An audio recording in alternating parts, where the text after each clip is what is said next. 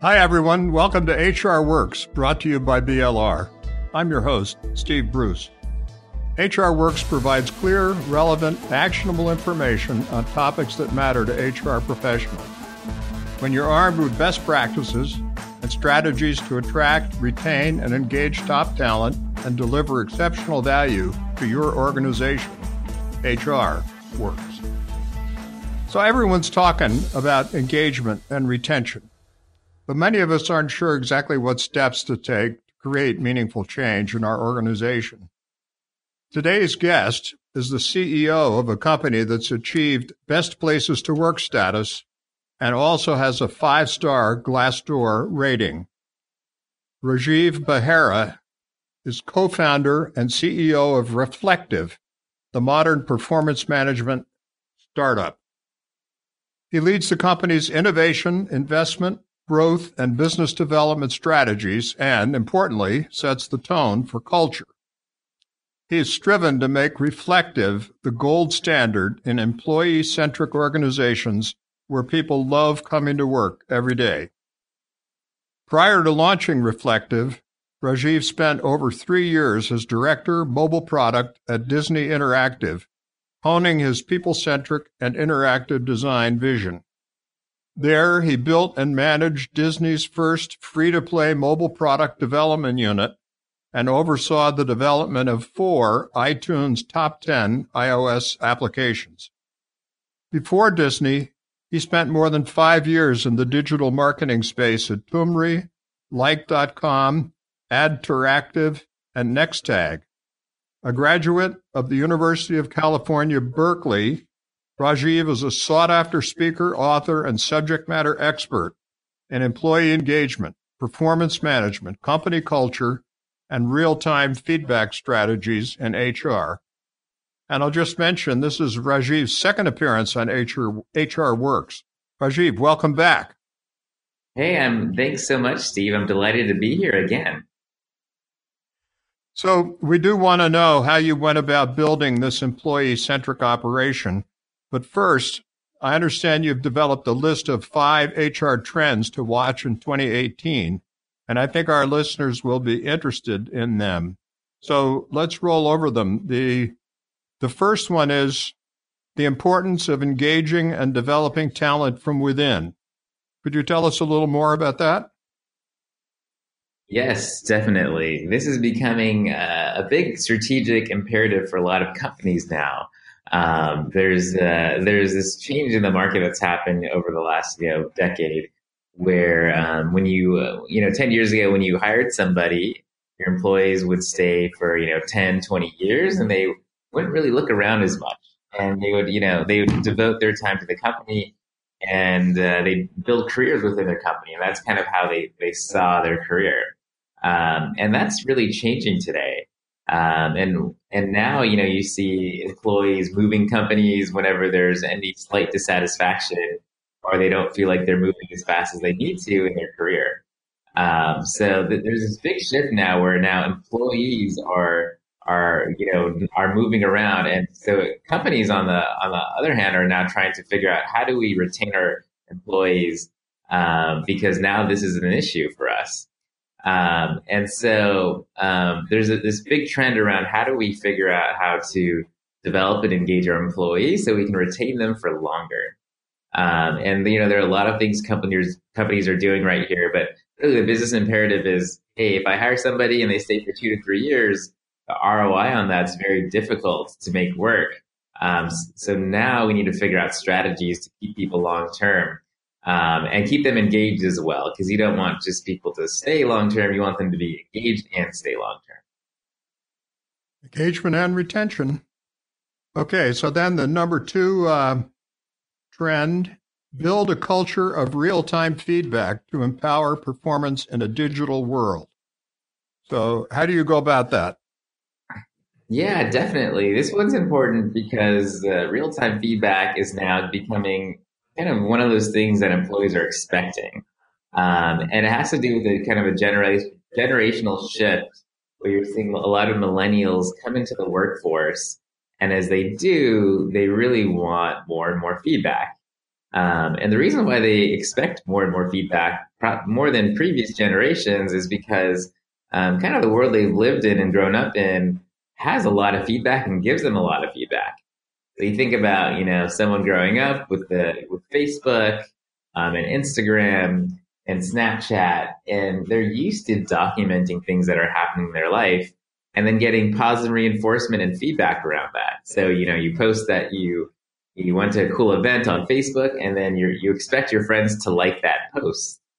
Um, so, and when they don't, they, you see that as a negative versus, you know, they don't like it before people are, it didn't, it wasn't seen as a negative. So really the absence of feedback is seen as a negative uh, signal for, for millennials.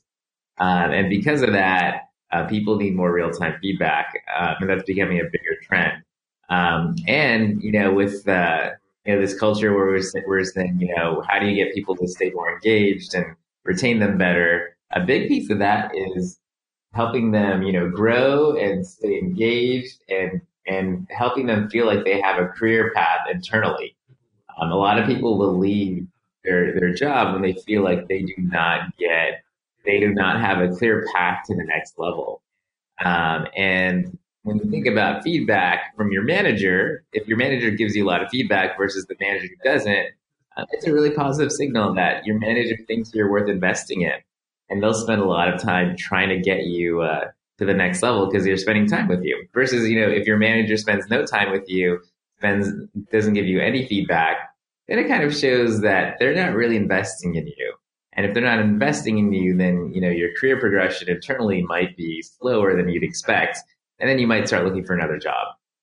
Um, so for all these things, people, you know, employees need real time feedback. Um, and uh, from the company side, they just want their employees to stay engaged, develop more, and be more productive. If you get more feedback and you're constantly getting, you know, improving, then you're going to be more productive. And who doesn't want more productive employees, right? So um, on both sides of the coin, um, employees and companies, everyone's kind of trying to figure out how to build a, a, a culture where there is more real time feedback. Okay, thanks. That's very helpful. And that kind of leads us, I think, into the third trend. Um, it says check ins are becoming management's best ally. So, can you tell us a little bit about how you manage frequent check ins with em- employees? Yeah, definitely. So when we typically when when uh, companies are moving from um, the old way of doing performance management, um, which usually was yearly or annual performance reviews, to this new way of doing performance management, which includes real time feedback and um, check ins, check in conversations. Um, we're starting to see, you know, there's a there's a big kind of shift in the transformation of the performance process from the old way to the new way. Um, and you know, real time feedback is you know on the on demand real time feedback in the moment, any day.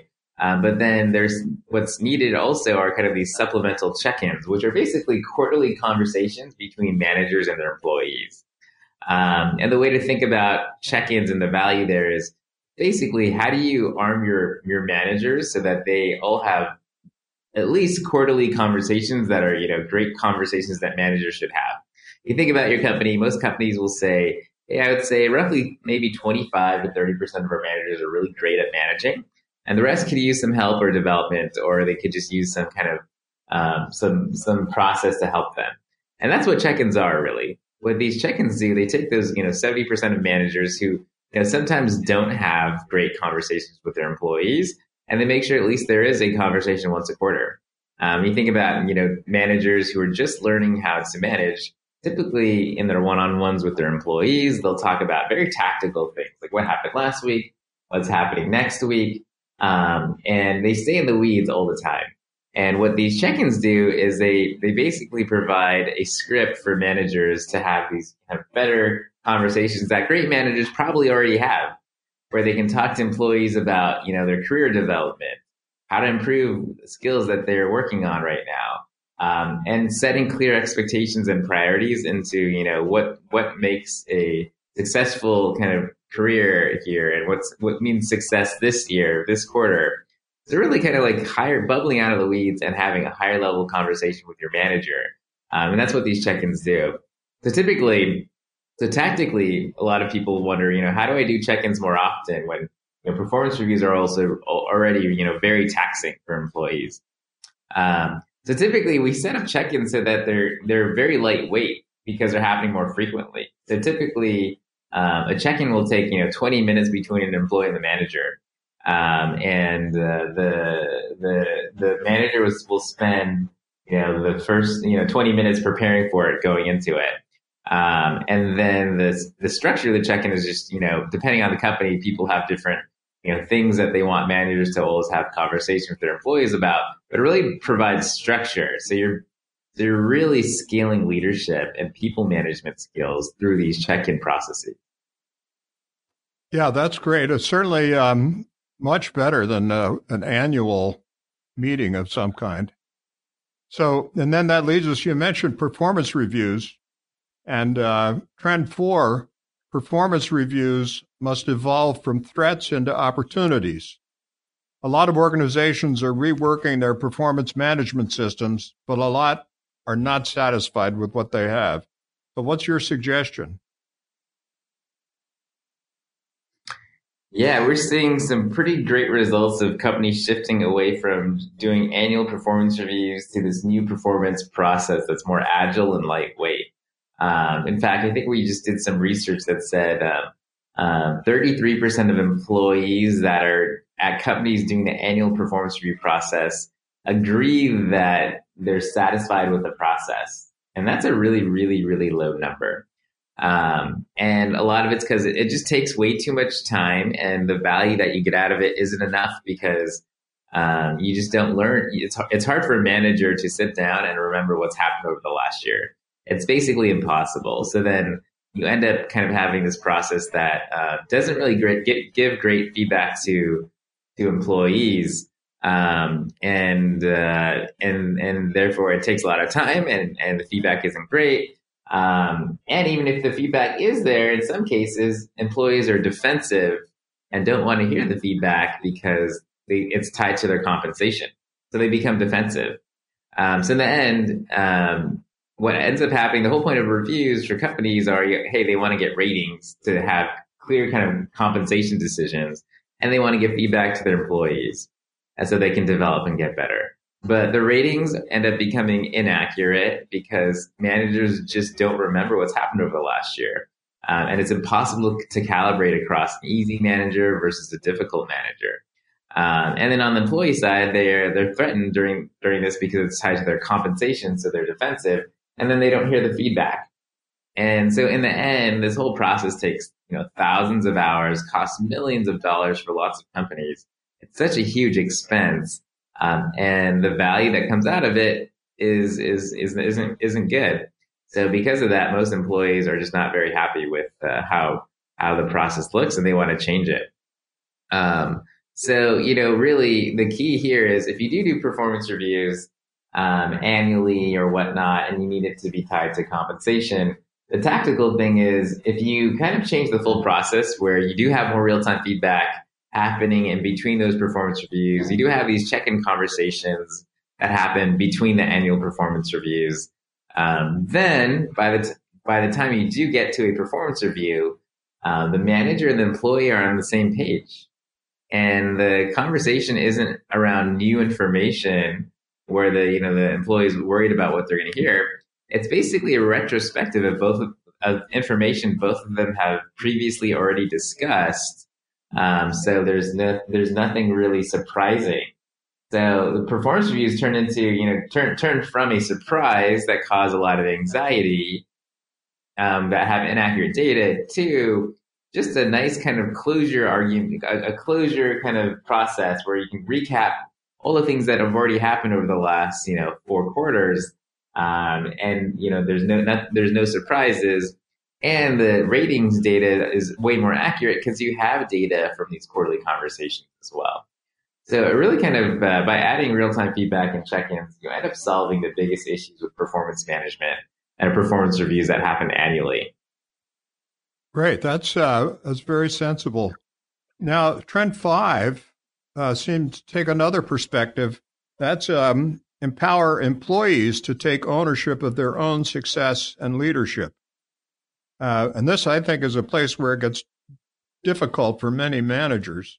How do you recommend doing that? Yeah, I think one of the big shifts we're seeing in HR and how, you know, they're trying to approach these problems and a lot of HR processes have basically turned into compliance processes over the years. Like performance reviews aren't developmental; they're basically basically for compliance. Learning learning processes are basic basically compliance processes. Um, and so, you know, there's been, in the past these processes were these HR processes have been developed from the top down and hoping to, you know, create a top-down way of, of, of, of, providing these, you know, values to employees, which actually just doesn't work if you think about it. And eh, politically, if anyone is forced to do something that they're not bought into, they just don't do it, or they don't get value out of it. They they use it as a shelf exercise, and then they move on. Um, so really, the a big change in this whole performance management process and the transformation from the annual review to kind of real time feedback and quarterly check ins is that you're really empowering employees to see value in it so that they drive it themselves. Because really the only way to drive these values is HR creates, you know, a system that facilitates uh, managers so that they can drive it and so employees can drive it and they find value in it so they want to drive it, which has never happened before if you ask, you know, employee, hey, you want to do a performance review, go ahead and drive it. But there's zero chance an employee would ever want to do that, or a VP would ever want to do that, um, unless they're trying to manage people out, or you know, there's some like layoff or some type of circumstance.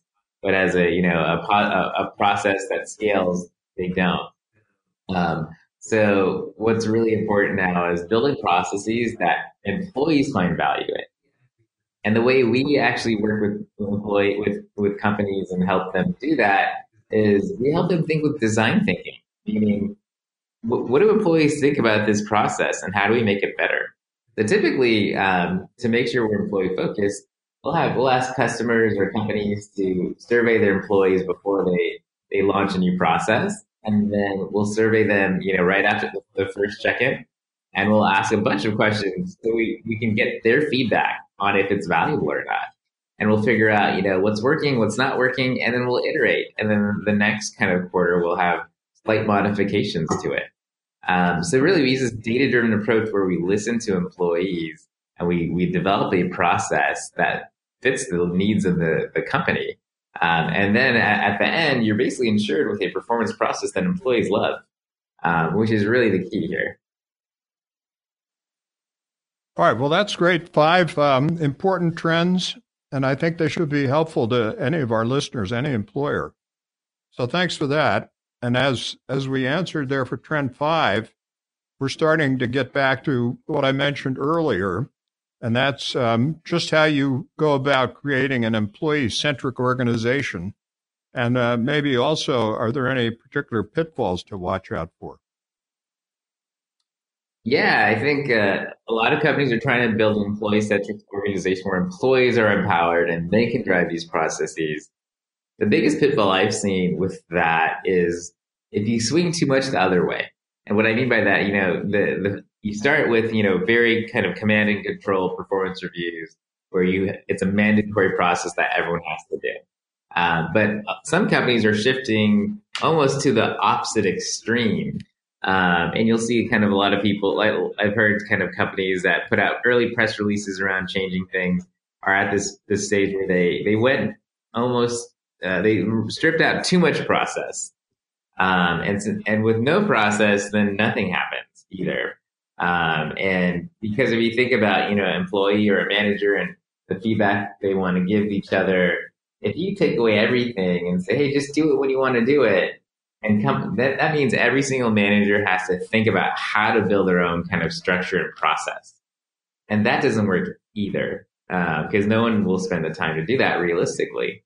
Um, so, so the pitfall is, you know, swinging the other way from complete compliance and command, command and control to, um, you know, kind of the Adobe GE model where like where everyone can do anything they want to do. Um, and then those don't work either, for my opinion what you kind of need is a, a, a in the middle kind of uh, solution where you have you have a lot of ways where employees and managers can drive their own own processes, Um, and that usually happens in the form of kind of an open-ended real-time feedback process. But then you do have some structure and you do kind of help managers figure out how to like have those conversations and when, when to have them and how often, which is having those check-ins. So we kind of think of it as you need some, some structure, but not too much structure. Um, so that managers are just put in a place where they can be successful giving their employees more feedback and developing their employees more. So balance. That's helpful. Now, I'm wondering about your five star Glassdoor rating. Is that something that you went after tactically, or is it just the result of the policies and practices you've installed there at Reflektive?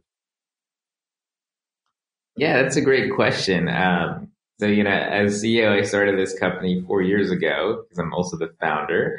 Um, I actually, never even thought about um, trying to get a five five star Glassdoor rating. Um, it just ended up happening. I think it has to do with the the practices we put in place here, which are a lot of the things I've discussed earlier in this podcast.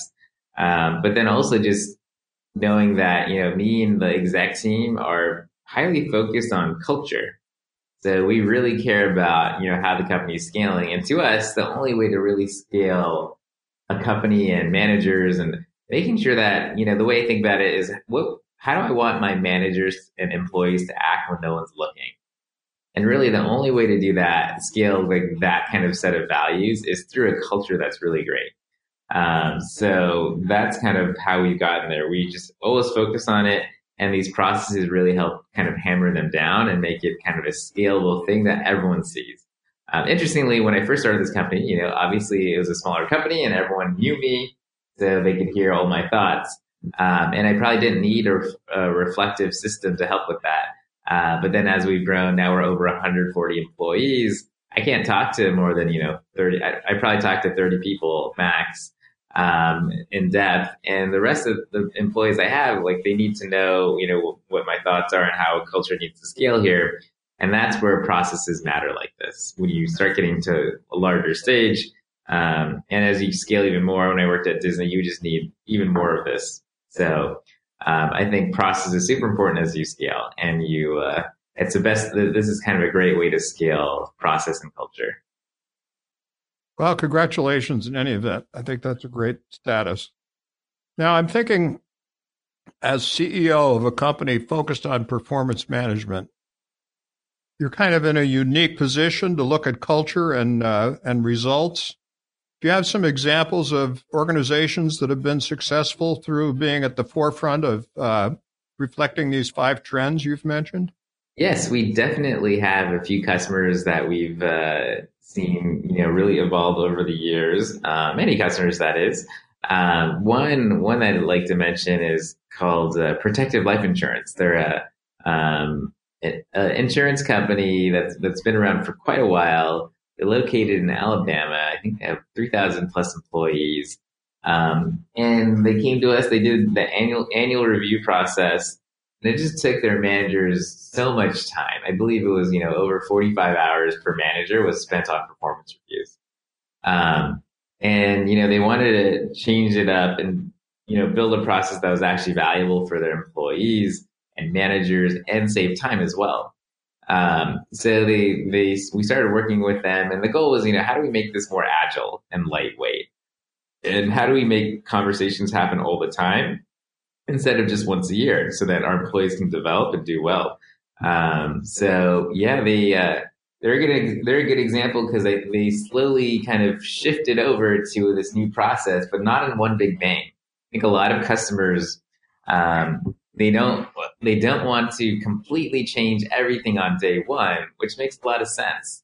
Um, instead, they want to you know take some time and and, and have they have a phase process of you know changing this process because you know changing a performance management process can be quite daunting.